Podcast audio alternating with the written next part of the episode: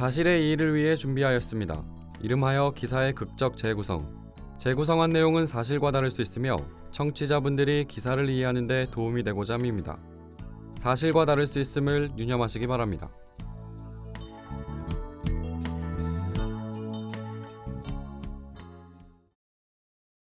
제 친구가 사라졌어요.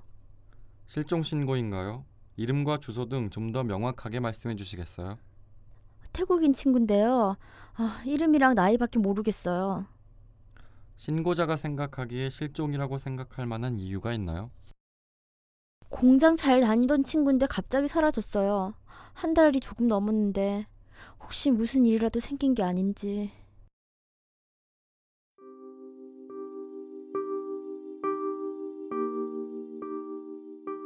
남숙의 발걸음이 무거웠다.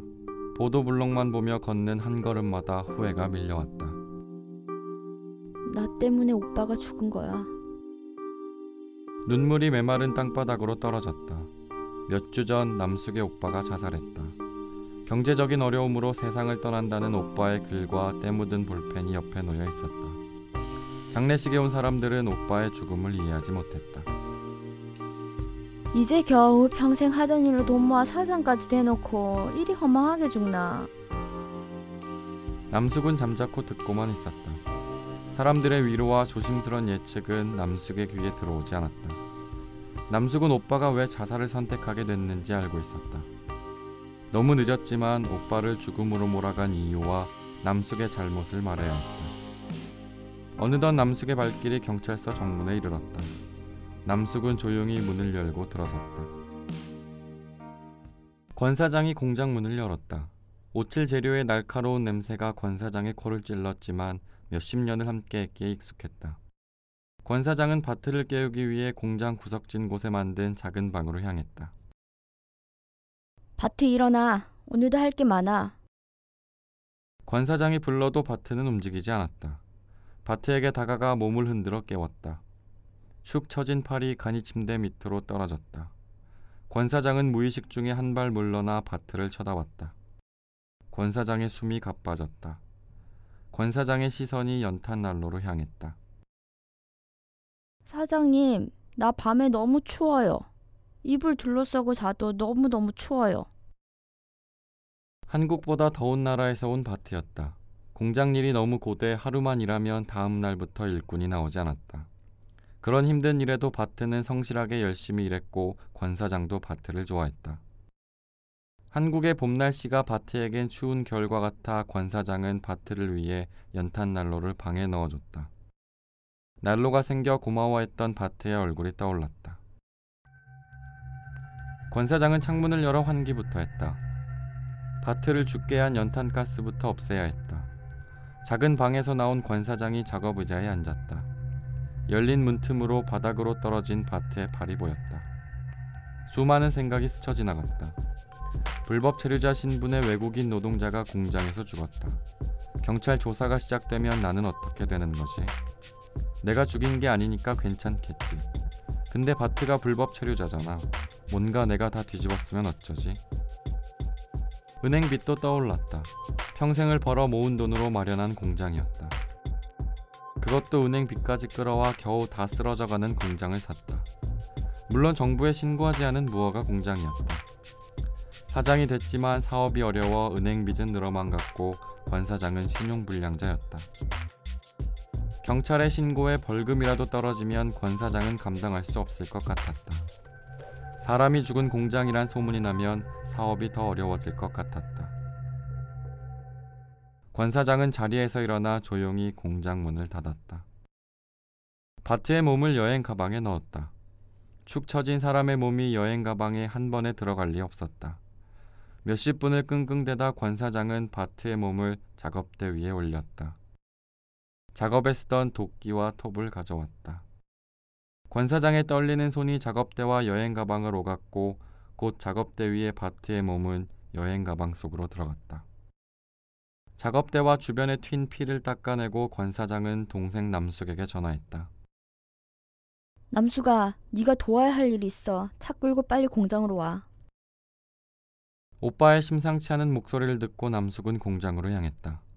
닫힌 문을 두드리자 오빠가 문을 열었고 남숙의 뒤로 다시 문 닫히는 소리가 들렸다. 바트 알지?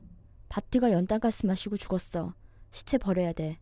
무허가 걸리고 빚도 못 갚고 벌금도 내면 남숙은 여행 가방에 담긴 바트를 보자 횡설수설하는 오빠의 말이 이해가 됐다.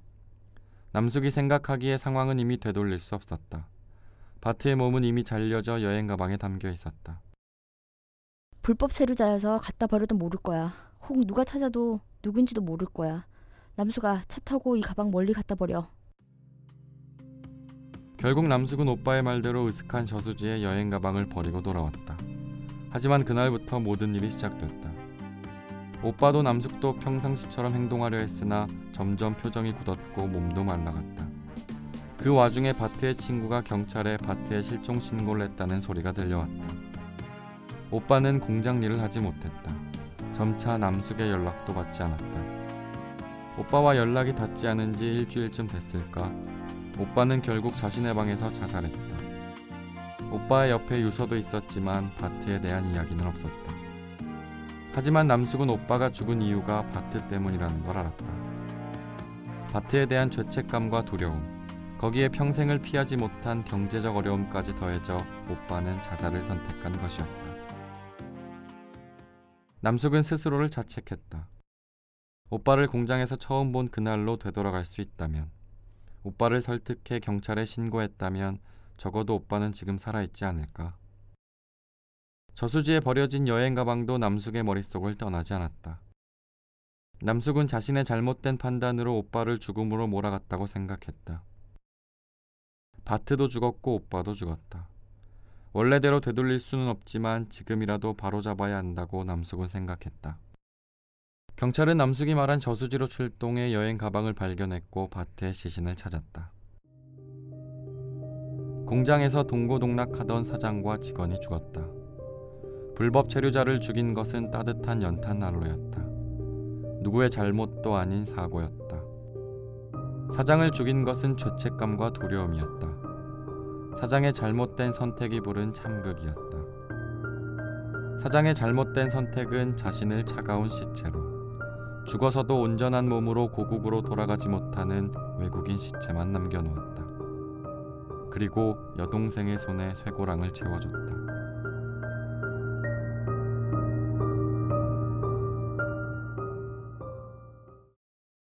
연탄가스 중독으로 숨진 불법 체류 외국인 근로자의 시신을 훼손하고 유기한 남매의 범죄 행각이 드러났습니다. 경기 포천경찰서는 김모 씨가 지난 4월 29일 인천 남동경찰서에 찾아와 자신의 오빠가 운영하는 공장에서 일하다가 죽은 불법 체류 외국인 근로자의 시신을 저수지에 버렸다며 자수했다고 4일 밝혔습니다. 지난 3월부터 김씨 오빠의 공장에서 일해온 불법 체류 근로자 A 씨는 밤에 연탄 난로를 피워놓고 잠들다 숨졌습니다. 난로 덮개를 열어놓고 잠이 들어 연탄가스에 중독된 것이 사인이었습니다. 김 씨의 오빠는 불법 체류 근로자를 고용한 것과 벌금이 부과되면 감당할 수 없을 것 같아 A 씨의 시신을 훼손해 여행 가방에 넣었습니다. 차가 없는 김 씨의 오빠는 여동생을 불러 여행 가방을 인천의 한 하천에 버렸습니다. 하지만 A 씨의 지인이 경찰에 A 씨를 실종 신고했고 김 씨의 오빠는 두려움과 죄책감에 자살을 선택했습니다. 오빠의 죽음에 충격을 받은 김 씨도 경찰에 자수했습니다. 경찰 조사에 따르면 김 씨의 오빠는 은행 빚을 갚지 못해 신용불량자가 됐으며 공장도 정부에 신고하지 않은 무허가 공장을 운영 중인 것으로 드러났습니다.